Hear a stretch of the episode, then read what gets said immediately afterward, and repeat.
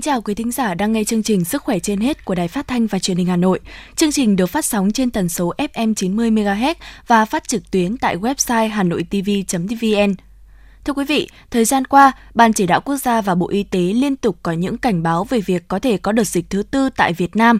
Trong khi dịch bệnh bùng phát đợt mới mạnh mẽ ở các nước láng giềng với Việt Nam, nhiều nơi trong nước vẫn xuất hiện tâm lý chủ quan, lơ là, nguy cơ dịch rình rập. Nhiều nơi phải đẩy mạnh phòng chống dịch. Mục tiêu tiêu điểm sức khỏe hôm nay sẽ thông tin rõ hơn về nội dung này. Thưa quý vị các bạn, trong mục vui sống mỗi ngày, Thạc sĩ bác sĩ Hà Tuấn Minh, Phó trưởng phòng chỉ đạo tuyến Trung tâm Đào tạo chỉ đạo tuyến Bệnh viện Gia Liễu Trung ương giải thích rõ về cơ chế lây của bệnh phong cũng như cách phòng chống căn bệnh này. Phần cuối chương trình Mục Bí mật hạnh phúc, mời quý vị các bạn cùng nghe câu chuyện về người phụ nữ khuyết tật mang trái tim hồng. Còn bây giờ, mời quý vị cùng nghe những thông tin y tế trong và ngoài nước do phóng viên sức khỏe trên hết cập nhật.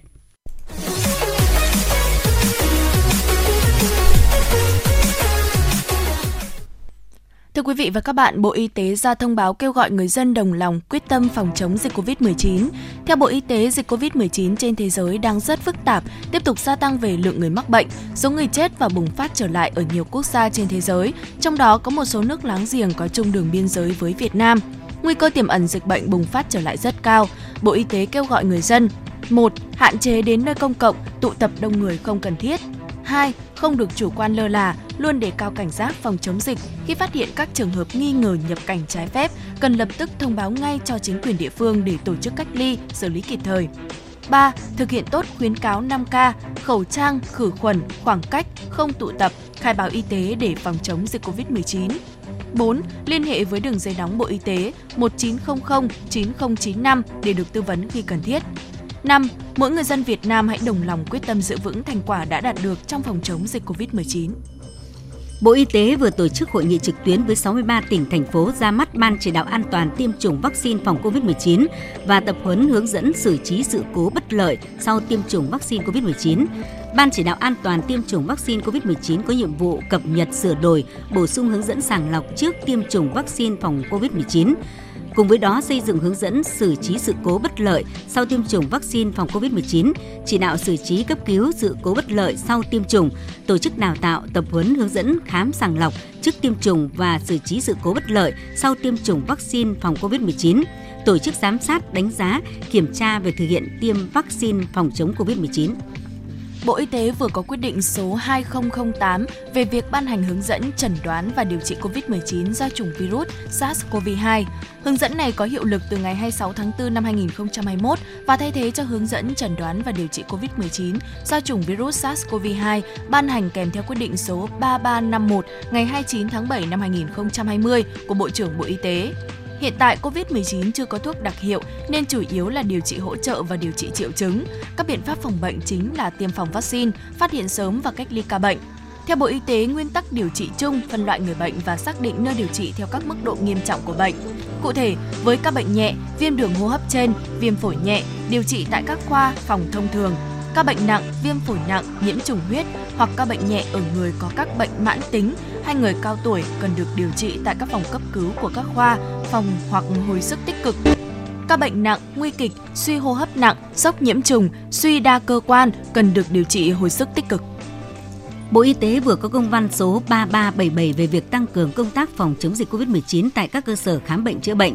Bộ Y tế cũng đề nghị các sở y tế chỉ đạo cơ sở khám chữa bệnh tư nhân tăng cường các hình thức tư vấn khám bệnh chữa bệnh từ xa cho người bệnh thông qua điện thoại và các thiết bị viễn thông khác, tăng cường công tác phát hiện sớm, phân luồng, cách ly, xét nghiệm các trường hợp nghi ngờ theo hướng dẫn của Bộ Y tế. Đối với các cơ sở khám chữa bệnh tư nhân không đáp ứng các điều kiện an toàn về phòng chống dịch COVID-19, Bộ Y tế đề nghị Sở Y tế cho tạm dừng hoạt động để khắc phục theo đúng quy định. Sở Y tế các tỉnh, thành phố theo dõi sát tình hình dịch bệnh trên địa bàn, căn cứ vào chỉ đạo của Chính phủ, Bộ Y tế để tham mưu kịp thời cho Ủy ban nhân dân tỉnh, thành phố các giải pháp cụ thể phù hợp thực tiễn tại địa phương, bảo đảm phòng chống dịch hiệu quả. về biến chủng kép của virus đang lưu hành tại Ấn Độ, Phó giáo sư tiến sĩ Trần Đắc Phu, cố vấn cao cấp Trung tâm đáp ứng khẩn cấp các sự kiện y tế công cộng cho biết, để biết được các ca bệnh COVID-19 nhập cảnh có nhiễm biến thể đột biến kép từ Ấn Độ hay không, cần phải giải trình tự gen để xác định. Việc tiến hành giải trình tự gen của những người nhập cảnh vào Việt Nam giúp có cơ sở đánh giá để đưa ra các biện pháp kiểm soát dịch phù hợp. Theo đó, biến chủng kép này có tốc độ lây lan rất nhanh. Tuy nhiên, nếu không để lọt mầm bệnh ra cộng đồng sẽ không đáng lo ngại. Muốn vậy, các biện pháp siết chặt hơn nữa công tác quản lý người nhập cảnh và an toàn tại khu cách ly là rất quan trọng. Theo trang tin CNA Singapore, có một số thói quen tưởng chừng vô hại nhưng lại ảnh hưởng tới sức khỏe trong thời đại dịch Covid-19, đơn cử như việc kéo khẩu trang xuống dưới cằm trước khi ăn uống hoặc treo khẩu trang vào khửu tay. Tiến sĩ Catherine Ong, chuyên gia tư vấn của Bộ phận Bệnh truyền nhiễm tại Bệnh viện Đại học Quốc gia Singapore cho hay, bề mặt của khẩu trang thường chứa vi khuẩn. Một với một người bệnh nhiễm bệnh, các phần tử virus sẽ tích tụ trên bề mặt khẩu trang tiếp xúc với da mặt Việc đeo tạm khẩu trang lên cánh tay hay khử tay để thuận tiện khi tập thể dục, nhưng đó không phải là cách làm hay. Mặc dù mồ hôi không được biết đến là làm lây lan COVID-19, nhưng khi đổ mồ hôi, bạn có thể vô tình chạm vào mặt làm tăng nguy cơ lây lan mầm bệnh từ tay hoặc cánh tay sang mắt, mũi, miệng. Tổ chức Y tế Thế giới cho biết hơn gần 20 nước trên thế giới đã phát hiện biến thể mới của virus SARS-CoV-2 có nguồn gốc ở Ấn Độ. Mới đây, WHO đã phân loại biến thể mới tại Ấn Độ là biến thể cần quan tâm. WHO cho biết các nghiên cứu đều chỉ ra rằng làn sóng dịch thứ hai tại Ấn Độ có tốc độ lây lan nhanh hơn nhiều so với đợt bùng phát đầu tiên. Bên cạnh đó, những hoạt động tụ tập đông người và việc người dân phớt lờ các biện pháp phòng dịch cũng là những yếu tố khiến tình hình dịch bệnh tại quốc gia đông dân thứ hai thế giới này thêm trầm trọng.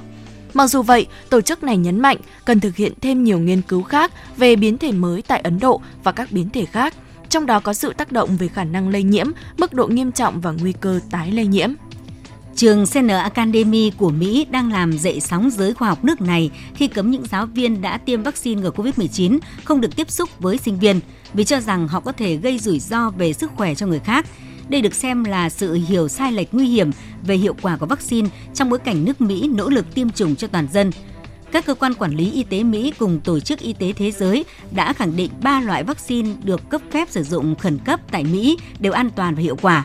Trung tâm Phòng ngừa và Kiểm soát Dịch bệnh CDC cũng phản bác ý kiến cho rằng việc tiêm vaccine ngừa COVID-19 sẽ ảnh hưởng đến chu kỳ kinh nguyệt ở phụ nữ, khẳng định không có bằng chứng về vấn đề này. Theo thống kê của CDC, tới nay, Mỹ đã tiêm chủng cho hơn 232 triệu người, với hơn một nửa số người trưởng thành được tiêm ít nhất một mũi vaccine.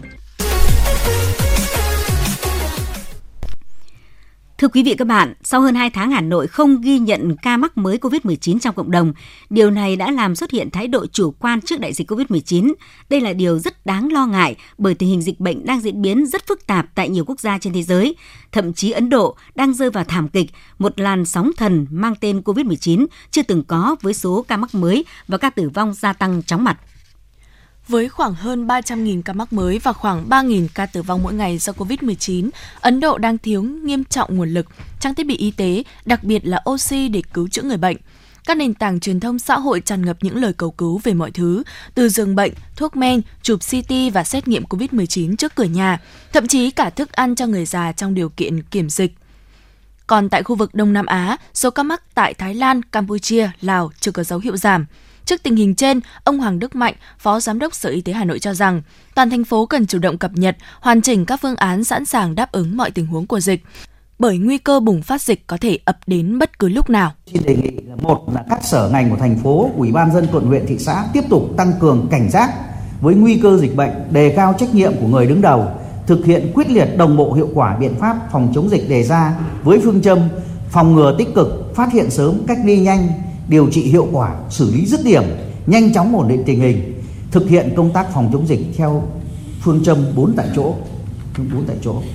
Quyết liệt chỉ đạo thực hiện và tổ chức kiểm tra giám sát về thực hiện, thực hiện nghiêm yêu cầu 5K của Bộ Y tế, nhất là việc đeo khẩu trang bắt buộc tại nơi công cộng, tại các sự kiện có tập trung đông người trên các phương tiện giao thông công cộng Giám đốc Sở Y tế Trần Thị Nhị Hà cũng cho biết, Hà Nội luôn sẵn sàng trước những diễn biến phức tạp và có những phương án xử trí khi phát sinh các tình huống mới. Từ bài học của các nước đang bùng phát dịch như Ấn Độ, Thái Lan, Lào, Campuchia, Sở Y tế đề nghị các đơn vị quận huyện có các điểm cách ly phải đảm bảo an toàn phòng chống dịch.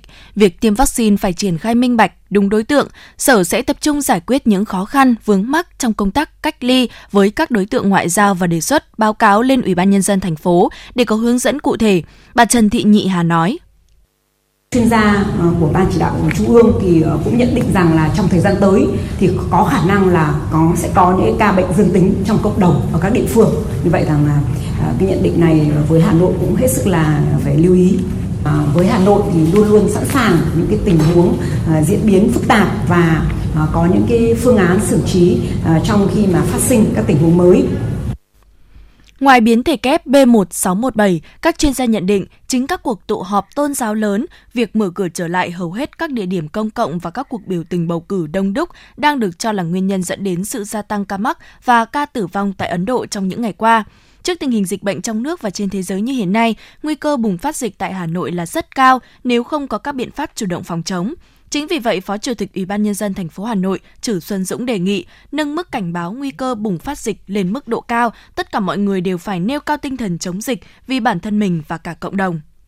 Chỉ đạo các lực lượng chức năng, các cơ quan quản lý tăng cường kiểm tra trên địa bàn, đi từng ngõ, ngõ từng nhà và xử lý nghiêm các trường hợp nhập cảnh trái phép trên địa bàn. Những trường hợp không tuân thủ việc đeo khẩu trang và các biện pháp phòng chống dịch bệnh theo quy định của Bộ Y tế. Và đặc biệt là đề nghị cái tổ covid cộng đồng. Trên địa bàn thành phố chúng ta là phát huy vai trò để nắm bắt các thông tin tại cơ sở. Ở trong đó thì có nắm bắt cái thông tin của các hộ gia đình, các cá nhân có di chuyển, các địa điểm ờ, trong cái dịp nghỉ lễ 30 tháng 4 một tháng 5 các thông tin về chuyến bay, các địa điểm du lịch. Để chúng ta biết các thông tin đó để sau này khi mà có cái các trường hợp ờ, dương tính các cái sự việc xảy ra chúng ta đã có cái, cái thông tin để ta triển khai một cách hết sức là kịp thời như lúc này. Ủy ban nhân dân thành phố Hà Nội cũng đề nghị tiếp tục hạn chế các sự kiện hoạt động tập trung đông người không cần thiết. Trường hợp tổ chức phải thực hiện nghiêm các biện pháp bảo đảm an toàn, đặc biệt phải tuân thủ đeo khẩu trang, sát khuẩn theo đúng quy định. Ngành y tế thường xuyên giả soát các điều kiện để sẵn sàng đáp ứng mọi tình huống dịch bệnh, đồng thời phối hợp với các đơn vị có liên quan xem xét, đề xuất mở rộng các khu cách ly tập trung F1, chuẩn bị đầy đủ giường bệnh, cơ số thuốc, oxy, trang thiết bị cần thiết để tiếp nhận điều trị bệnh nhân trong trường hợp số ca mắc tăng lên ngoài khả năng tiếp nhận của bệnh viện tuyến trung ương. Cùng với đó, bảo đảm đầy đủ hậu cần cho công tác phòng chống dịch, đặc biệt là vật tư, hóa chất cho công tác xét nghiệm khi dịch bệnh bùng phát. Các chuyên gia nhận định, thời điểm này mỗi người hãy cảnh giác, tự bảo vệ mình là bảo vệ cộng đồng. Nếu để dịch COVID-19 bùng phát thì thành quả chống dịch của Việt Nam tan hoang và sẽ thiệt hại rất lớn đến nền kinh tế đất nước.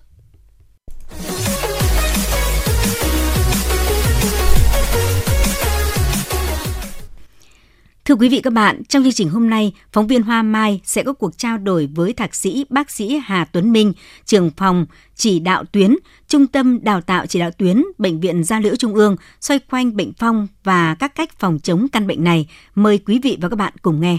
Vâng, rất cảm ơn bác sĩ đã nhận lời tham gia chương trình Sức khỏe trên hết của Đài Phát thanh và Truyền Hà Nội ạ. Thưa bác sĩ, đối với những người bệnh nhân phong thì họ cần phải lưu ý điều gì nếu như không may mắc cái bệnh này? Cái thứ nhất là bản thân bệnh bệnh phong phải biết những dấu hiệu sớm bệnh phong qua công tác tuyên truyền trong y tế, ừ. người ta tự tìm đến, người ta khám chủ động. Qua đó dấu hiệu sớm bệnh phong đấy thì mình sẽ được phát hiện sớm và chẩn đoán sớm ừ. để điều trị hoàn toàn. Mục đích của điều trị sớm và điều trị đa trị liệu đầy đủ là để khỏi bệnh và tránh tàn tật à, nếu như mà những cái bệnh nhân phong mà không biết đến bệnh của mình hoặc là không điều trị thì cái di chứng nặng nhất có thể gặp phải là gì ạ? Ừ, cái đắt hết của bệnh phong khi phát hiện muộn hoặc là điều trị không đúng không đầy đủ là tàn tật ừ. thì chính cái tàn tật này thì làm cho người ta quan niệm tàn tật tức là cụ thể là như thế nào mức độ tàn tật như thế nào ông tàn tật thì tôi chia làm ba loại ừ. độ không tức là không có tàn tật ừ. độ một tức là chỉ có mất cảm giác đơn thuần thôi ừ. Đấy, là về tàn tật hai là cái nặng nhất là có những tàn tật và những dị hình mà có thể nhìn thấy được bằng mắt thường. Ở mặt hay gặp nhất là dụng lông mi này đấy thể mắt thỏ này, mắt không không kín được này để sập cầu mũi mũi này đấy biến dạng nhiều mà ở tay ở chân thì có thể có cò này cụt rụt thậm chí mất cả bàn tay và chân cũng thế. Thế là chính vì thế những, những trường hợp này thì làm cho người ta rất là ghê sợ bệnh phong. Và một điều nữa là khi bàn tay bàn chân của bệnh nhân phong mất cảm giác ấy, thì người ta sờ vào cái vật nóng hoặc những vật sắc nhọn người ta không có cảm giác đau nó còn nóng lạnh thì sẽ gây rất nhiều cái tật thứ phát nhưng có thể có vết bỏng người ta không biết. Thì vết xây xác và nhiễm trùng hay đặc biệt ở bàn chân ý, thì có thể có cái lét đau đáo mà điều trị rất là lâu mới khỏi được. Một cái um, quá trình mà điều trị nhân phong thì kéo dài khoảng bao lâu ạ? Ừ, đối với phong thể ít vi khuẩn thì tổng thời gian điều trị là 6 tháng. Có thể uống thuốc xa hơn nhưng cả quá trình điều trị thì không được vượt quá 9 tháng. Nếu quá 9 tháng chúng ta phải điều trị lại từ đầu. Đối với phong thể nhiều vi khuẩn thì tổng thời gian điều trị là 12 tháng. Nếu mà có thể chậm uống thuốc còn là có vấn đề gì đó nhưng tổng thời gian điều trị không được vượt quá 18 tháng. Nếu quá gian chúng ta phải điều trị lại từ đầu. Vì sao lại phải điều trị lại từ đầu như vậy ạ? Ừ, nó để đảm bảo vấn đề là à, bị phong là bệnh nhiễm trùng. Phải dùng thuốc đầy đủ đúng thời gian đủ liều thì mới không chế được bệnh.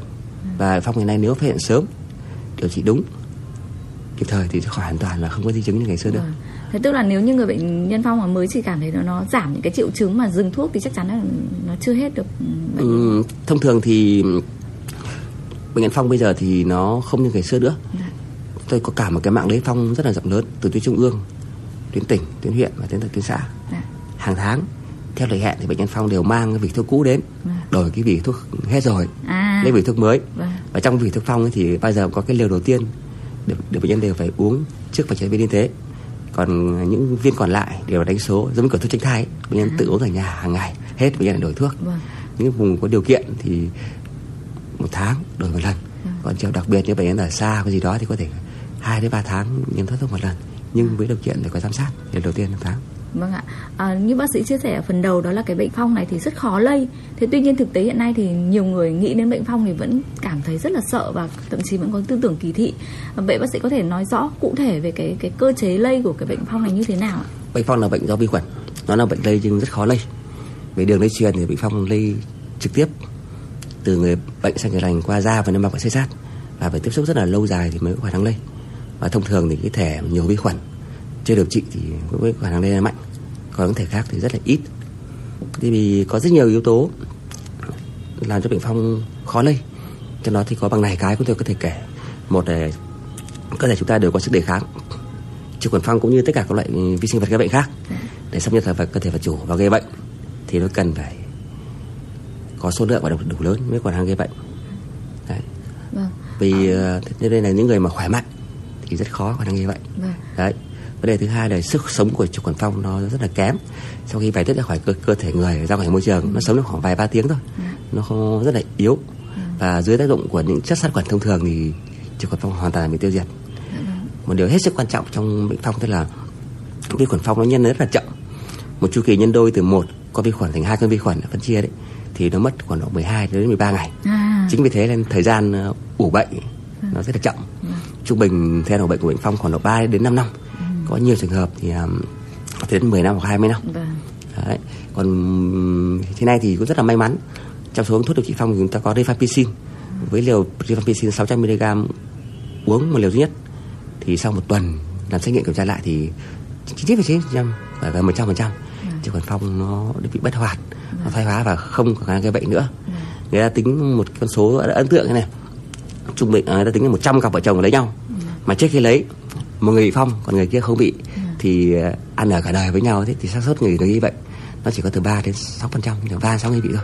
Còn lại là tỷ lệ đa số là không rất khó lây so với trước kia năm 80 là hàng vạn năm 90 là hàng ngàn năm 2010 đến 2010 là 500 đến 100 bây giờ thì còn rất ít Thế- khoảng 100 bệnh nhân phong mới một năm Nguyên nhân nào để cho cái tỷ lệ này nó giảm và có có cách nào để phòng tránh cái bệnh phong này không ạ? Ờ, nguyên nhân giảm thì ờ, nó đến từ hai thứ thứ nhất là được sự quan tâm của đảng nhà nước và chính quyền. Tức là chương trình phong là một trong số những chương trình đặc biệt được đưa vào chương, chương trình mục tiêu quốc gia mục tiêu mục tiêu quốc gia từ năm 1995 và đến bây giờ thì nó vẫn còn. Đấy nên được quan tâm đầu tư rất là lớn. Với nguồn kinh phí rất là lớn. Nên chúng tôi đủ sức để xây dựng một cái mạng lưới phong rất là rộng từ tuyến trung ương đến tỉnh đến huyện đến xã. Và mô hình bệnh phong này thì được, được bộ y tế đã từng có thời để ra mô hình điểm rất là nổi tiếng và đạt về hiệu quả cái thứ hai là do cái mạng lưới đấy thì chúng tôi bây giờ cũng làm rất là tốt đấy. ngày xưa thì bệnh nhân phong nhiều lắm bây giờ ít rồi chúng tôi bây giờ tìm phong bằng cách nào cô có biết không chúng tôi đi khám bệnh da để tìm bệnh phong À vâng. những khu nào mà có bệnh nhân phong mới phát hiện định vâng. thì chúng tôi bây giờ cũng tập huấn cho các bộ bộ xã dạ. về kiến thức cơ bản là bệnh phong một số một số bệnh da hay gặp sau đó thì chúng tôi đến thống kê theo từng hộ gia đình một xem trong từng hộ một đấy có bao nhiêu người bị bệnh da và có những bất thường trên da mà cần phải khám sau khi có số lượng xong ví dụ như xã A này ạ có khoảng độ 500 người có bệnh da hoặc là bất thường trên da này ạ thì chúng tôi sẽ triển khai khám miễn phí dạ. cấp thuốc điều trị bệnh da và biết đâu trong số những người bị bệnh da đấy dạ. chúng tôi tìm được những bệnh nhân phong còn có uh, sót hoặc là còn là khuất trong cộng đồng và đến nay thì phương cái phương pháp này nó vẫn còn hiệu quả à, có thể nói là bây giờ cái bệnh nhân phong không còn đáng sợ như trước nữa và tuy nhiên thì nó cũng sẽ không thể hết hoàn toàn đúng không ạ nó vẫn có thể khả có những ở đâu đó thì vẫn có những cái khả năng mắc bệnh phong mà người dân vẫn cần phải lưu tâm và đến um, hiểu biết về căn bệnh này cũng như là đến cơ sở y tế sớm đúng không ạ? Thế này thì với cái việc chúng ta tuyên truyền giáo y tế rất tốt là bệnh phong này ừ. thì cái đại số dân số thì không sợ bệnh phong nữa tuy nhiên thì ở một số vùng nó còn nghèo là hậu. còn lạc hậu điều kiện cả về kinh tế này về mặt là nhận thức mà dân trí còn chưa cao ừ. thì một số vùng đến nay thì người ta vẫn còn kinh sợ bệnh phong ừ. nhưng nó rất ít thôi ừ. đa số thì bệnh nhân phong chúng tôi phát hiện đều được khám chủ động tức là bản thân người bệnh có vấn đề về da mà người ta nghi ngờ bệnh phong thì đều phải đến chúng tôi để bảo thôi bác khám cho em biết xong thử xem được em có phải phong hay không vâng. và hiện nay rất nhiều trường hợp mà người ta chủ động tìm đến với chúng tôi vâng. nhưng còn lại thì nó có vấn đề là bệnh phong này rất là ít nên là các bác sĩ ở tuyến cơ sở thì có những người cả đời làm chưa gặp ca phong nào vâng. nên nhiều trường hợp có thể bị bỏ sót có thể nhầm bệnh phong với rất là nhiều bệnh da khác vâng. cho nên khi khám này khi xét nghiệm này chẩn đoán và điều trị nó không khỏi vâng. và người ta quay đến đến tỉnh hoặc là đến chúng tôi rất là nhiều vâng. để hội trần để kiểm tra lại xem nó có phải không thì một năm chúng tôi ở tại viện trung ương chúng tôi khoa khám bệnh thì có khoảng độ 15 đến 20 ca như thế. Vâng. Đa số những cái đấy là tuyến tỉnh họ chuyển lên. Vâng. Với ờ, chẩn đoán nó chưa rõ ràng lắm. Vâng. Sau khi được khám lâm sàng được xét nghiệm thì chẩn đoán phong. Thế thì vị thuốc đầu tiên thì được cấp tại viện Đông Dương. Vâng. Những vị còn lại thì họ đến người tuyến tỉnh của người nhà. Vâng. Và hoàn toàn miễn phí kể cả những bệnh nhân không có bảo hiểm y tế ạ. Hiện nay thì um, thuốc Tình Phong được y tế thế giới cung cấp hàng năm chúng tôi đều dự trù vâng. làm cái dự trù gửi bộ y tế để gửi đến thế giới xem trong năm nay này uh, คือ dự kiến là có khoảng bao nhiêu bệnh nhân phong mới? Đấy bao nhiêu bệnh nhân phong mà có nguy cơ bị uh, cơ phản ứng? Tôi lập cái dự trù và được cấp miễn phí. Bệnh nhân phong thì uh, phát thuốc miễn phí tại nhà không mất tiền. Vâng. tuy nhiên thuốc trên thị trường thì không thể mua được tất cả vâng. được cấp với chương trình. Nó vâng. hoàn toàn miễn phí. Dạ vâng ạ. Ừ, rất cảm ơn bác sĩ với cuộc trao đổi ạ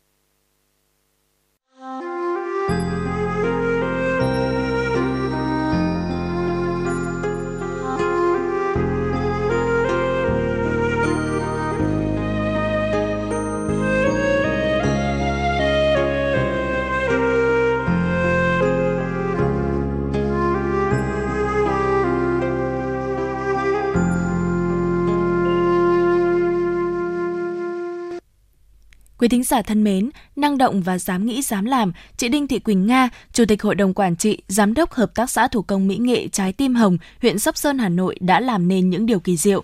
Kỳ diệu bởi ở đây là cả giám đốc và nhân viên đều là những người tàn tật, nhưng họ đã quyết tâm đứng lên, chăm chỉ làm việc, tự nuôi sống bản thân và giúp ích cho đời. Mục Bí mật hạnh phúc hôm nay, mời quý vị cùng nghe câu chuyện về người phụ nữ bản lĩnh và đầy nghị lực này. Từ nhiều năm nay, Hợp tác xã Thủ công Mỹ nghệ Trái Tim Hồng tại thôn Gò Sỏi, xã Hồng Kỳ, huyện Sóc Sơn, thành phố Hà Nội đã trở thành ngôi nhà chung, là mái ấm tình thương của nhiều người khuyết tật, giúp họ có thêm nghị lực để sống và lao động. Không khí làm việc tại khu nhà xưởng rộng gần 200 m2, gồm khu vực sản xuất nguyên liệu và khu chế tác các mặt hàng thủ công mỹ nghệ bằng hạt gỗ hương luôn rộn ràng – ai cũng cố gắng làm thật tốt công việc để đáp lại sự tận tụy và những ân tình của người đứng đầu mái ấm. Chị Đinh Thị Quỳnh Nga vốn cũng là một người kém may mắn giống họ. Anh Nguyễn Công Minh, thợ thủ công hợp tác xã Trái Tim Hồng bày tỏ. Hợp tác xã là một à, nơi tập hợp những người cùng cảnh ngộ với mình đều à, có chung một nhu cầu là muốn có một công việc tự hoàn định bản thân mình, tự tự nuôi sống bản thân mình cùng với chí hướng thì mình nên ờ, đây là một điều mà mình rất muốn ờ, gắn bó với hợp tác xã cùng cùng với phát triển với hợp tác xã Sinh ra trong một gia đình đông anh chị em, nhà lại nghèo nên bản thân chị Nga phải tự lập từ nhỏ. Năm 8 tuổi, ở cái tuổi ăn tuổi ngủ như thế, chị đã phải xách nước chè bán rong ngoài chợ và rồi theo nghề bán hàng nước giải khát để lấy tiền ăn học. Với những đứa trẻ lành lặn đã khó, với một đứa trẻ bị liệt mềm chân trái như cô bé Nga ngày ấy thì hành trình tự đứng lên chẳng đơn giản chút nào. Tốt nghiệp Đại học Mỹ thuật, cầm tấm bằng đại học trong tay, tưởng như tương lai đã rộng mở với bản thân chị, nhưng số phận không đơn giản như vậy. Khi chị cầm hồ sơ đi xin việc nhiều nơi đều bị vấp trước những nhà tuyển dụng bởi sự khiếm khuyết của bản thân.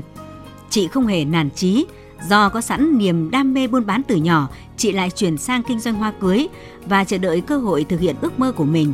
Năm 2007, có đợt thi công chức của huyện, chị nộp hồ sơ và ôn thi, chị đã đỗ công chức và theo nguyện vọng, chị được vào giảng dạy môn mỹ thuật tại trường nuôi dưỡng và giáo dục trẻ em tàn tật huyện Sóc Sơn.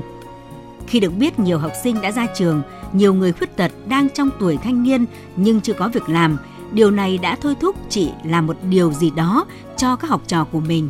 Chị Đinh Thị Quỳnh Nga, giám đốc hợp tác xã thủ công mỹ nghệ Trái tim hồng, Hồng Kỳ Sóc Sơn nói: Từ những cái băn khoăn chăn trở uh, của chính bản thân tôi đã đã từng phải trải qua khi đi xin việc nên tôi đã quyết định tìm hiểu để thành lập một ờ, một cái cái mô hình và được sự tư vấn của bên ờ, phòng kinh tế.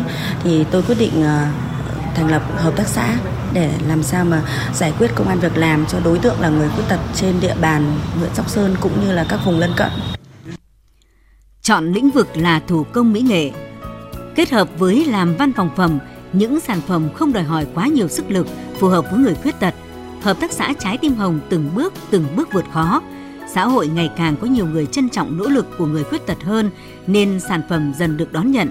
Với một môi trường phù hợp, đầy tình yêu thương, Hợp tác xã Trái Tim Hồng đã giúp người lao động cảm nhận được ý nghĩa của cuộc sống khi được yêu thương chia sẻ cùng nhau. Vượt qua những mặc cảm, thiệt thòi mà số phận mang lại, chị Đinh Thị Quỳnh Nga đã khẳng định mình bằng nỗ lực quyết tâm không mệt mỏi. Từ đầu năm 2020, Hợp tác xã Trái Tim Hồng mở thêm một xưởng may công nghiệp. Khi vừa lắp đặt xong, nhà xưởng máy móc và hoàn thành khóa đào tạo đầu tiên thì dịch Covid-19 ập đến. Trong cái khó, ló cái khôn, chị Nga liền nghĩ ra cách tạo thêm việc làm cho người khuyết tật bằng cách may khẩu trang. Khi dịch tạm lắng, chị đã ký hợp đồng được với một số trường học tại huyện Sóc Sơn để may đồng phục cho học sinh. Với sự lan tỏa tình yêu thương, Hợp tác xã Trái Tim Hồng đã trở thành mái ấm cho hàng chục con người có cùng hoàn cảnh để tiếp tục cùng nhau sống những cuộc đời ý nghĩa. Quý thính giả thân mến, tại ngôi nhà mang tên Trái Tim Hồng, người khuyết tật được giao lưu, chia sẻ, bày tỏ tâm tư nguyện vọng của mình. Và quan trọng nhất là họ được làm việc và trở thành người có ích cho gia đình và xã hội. Họ sẽ có được nhiều hơn cơ hội để khẳng định mình trong cuộc sống. Đến đây chương trình Sức khỏe trên hết xin phép được khép lại. Rất cảm ơn quý vị đã cùng đồng hành cùng chúng tôi trong 30 phút vừa qua. Xin kính chào và hẹn gặp lại quý vị và các bạn.